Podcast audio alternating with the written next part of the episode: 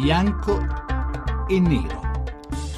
Sono le 18 e 11 minuti, benvenuti a Bianco e Nero. Parliamo ancora di economia, di crisi, di borse in difficoltà, di tracolli, di listini bloccati, ma attenzione non parliamo di Grecia, bensì parliamo di Cina, la prima o la seconda grande potenza economica del mondo, eh, eh, secondo le misurazioni che vengono fatte, in questi giorni, secondo la narrazione che ne danno i giornali, sarebbe la vera fonte di preoccupazione per l'economia mondiale, non in fondo viste in scala le piccole vicende di Grexit, eh, poche centinaia di miliardi in ballo nell'eventuale default greco, ma le migliaia di miliardi in ballo nella crisi borsistica eh, finanziaria della Cina che in poco tempo ha visto in borsa bruciare oltre 3 mila miliardi di dollari. Oggi le cose sono andate un po' meglio, ma si dice grazie a forti interventi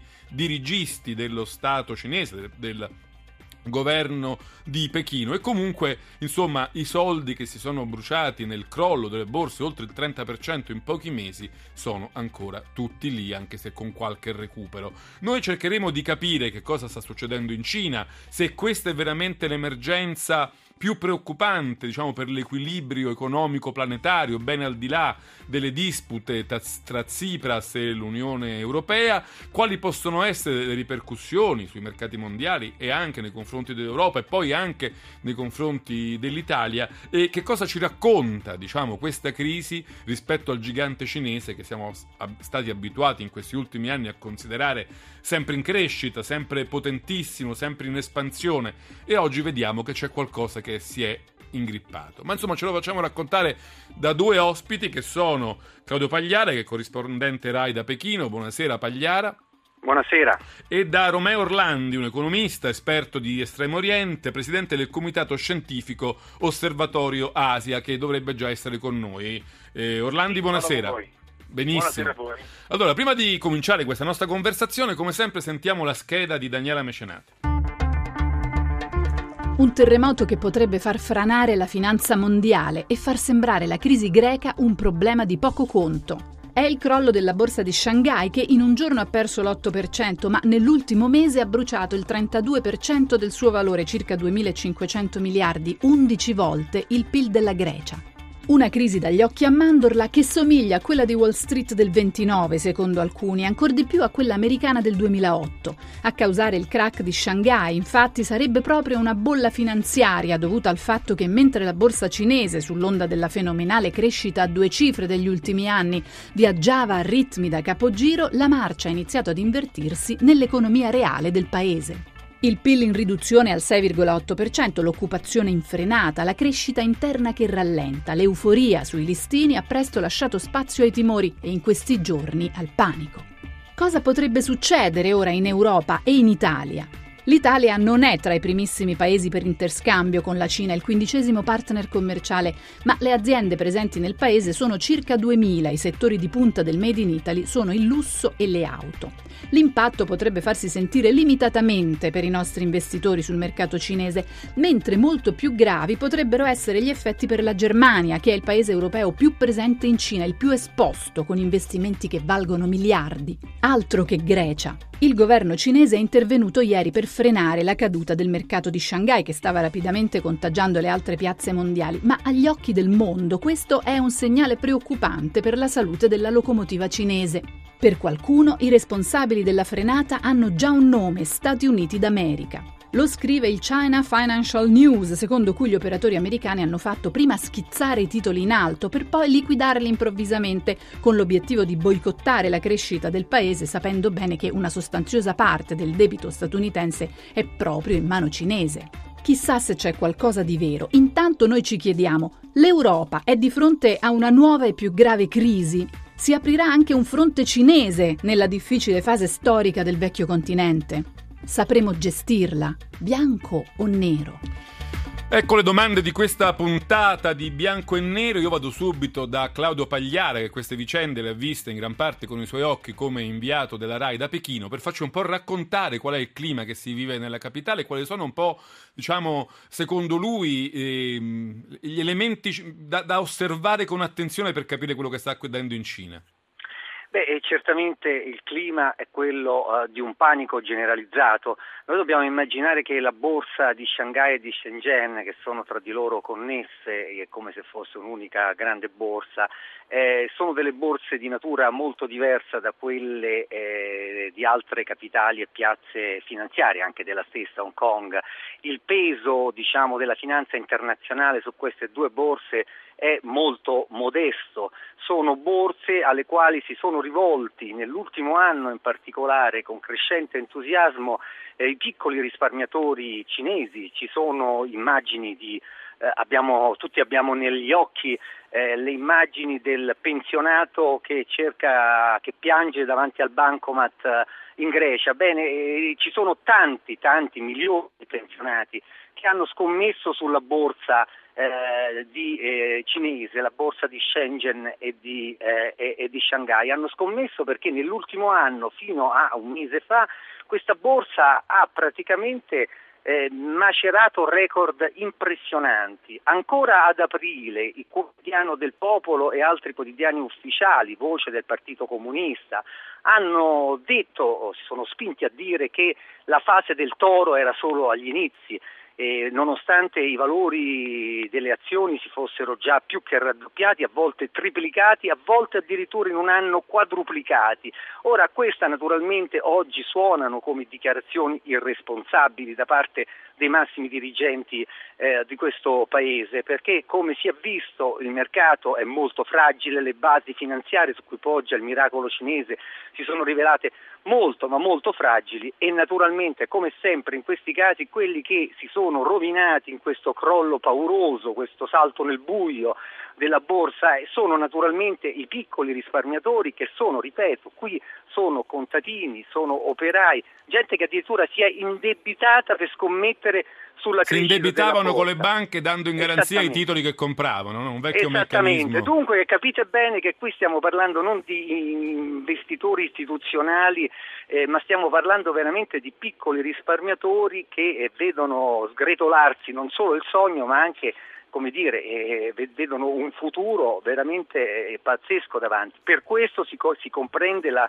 incredibile sequela di misure che Aspetta. Un momento Pagliara, su questo sì. ci arriviamo. Prima volevo sentire eh. anche l'analisi che fa uh, Romeo Orlandi di questa situazione che, come diceva Pagliara, ma come anche i giornali oggi ricordano spesso, nasce tutta da, diciamo, da un eccesso di debito privato in realtà. Noi siamo abituati a parlare di debiti pubblici, di debiti sovrani, qui c'è una, una crisi di debito privato. Orlandi.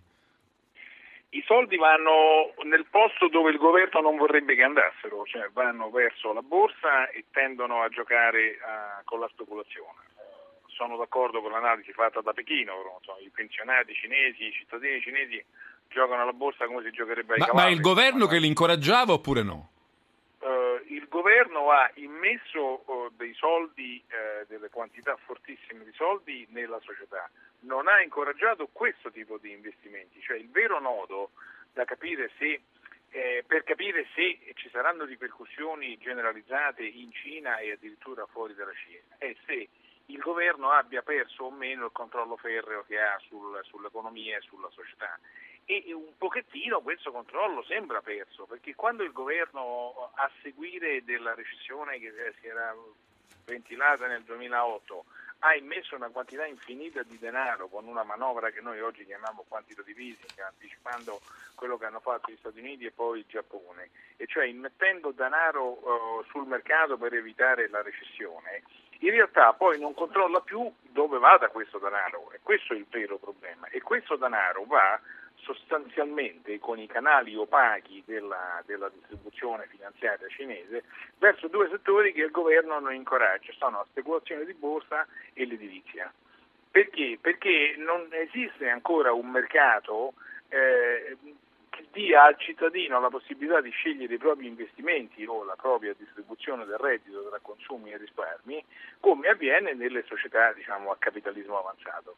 Allora, in questa situazione ibrida il governo da una parte mette soldi per evitare la recessione, ma d'altra parte non può evitare o non riesce ancora ad evitare che questi soldi vadano nella direzione non auspicata, quindi ripeto, nella, o nella speculazione di borsa o nell'immobiliare.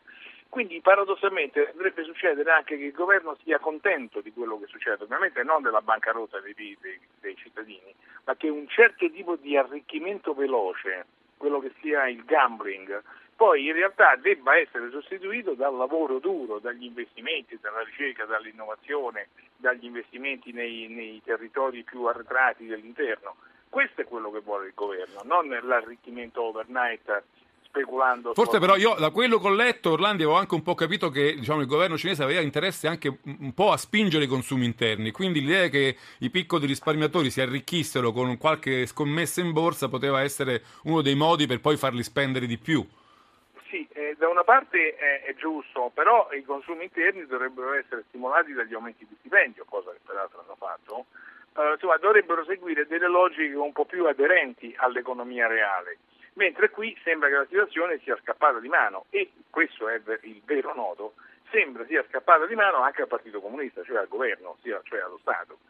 Il vero, il vero problema da capire è se la Cina stia diventando o meno uguale agli altri mercati finanziari. Eh, la, la, mia risposta è ancora no, ma il fatto che sia ancora no, cioè il fatto che non ci siano elementi completi di mercato nella struttura finanziaria cinese, è quello che ha salvato la Cina o quello che la sta salvando.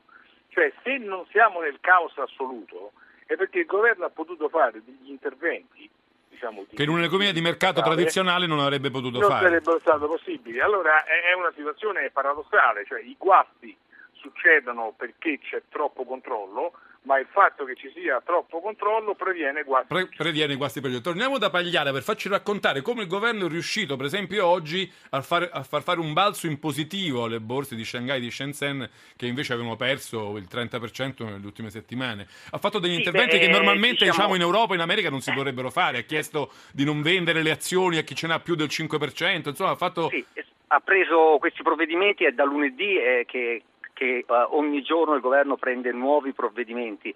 Eh, diciamo che quelli più significativi che colpiscono l'immaginazione sicuramente di società a capitalismo avanzato sono per esempio l'ordine impartito alle, ai colossi eh, statali di acquistare azioni in borsa, cosa che ovviamente è, è, è difficilmente in Occidente si potrebbe immaginare. Questo sicuramente ha fatto sì che ci, questo rimbalzo eh, di oggi eh, avvenisse, eh, così come eh, ha imposto la non vendita di pacchetti eh, azionari del 5%, così come ha sospeso eh, sine die eh, i titoli che avevano avuto un eccesso di ribasso superiore al 10%, cosa che secondo alcuni analisti finanziari potrebbe addirittura però rivelarsi nel breve periodo un, un boomerang perché chi aveva in mano quelle azioni e non le può vendere eh, sapendo che comunque sono sopravvalutate e ha altri pacchetti azionari che invece avrebbe voluto tenere, non potendo vendere eh, le prime, vende le seconde,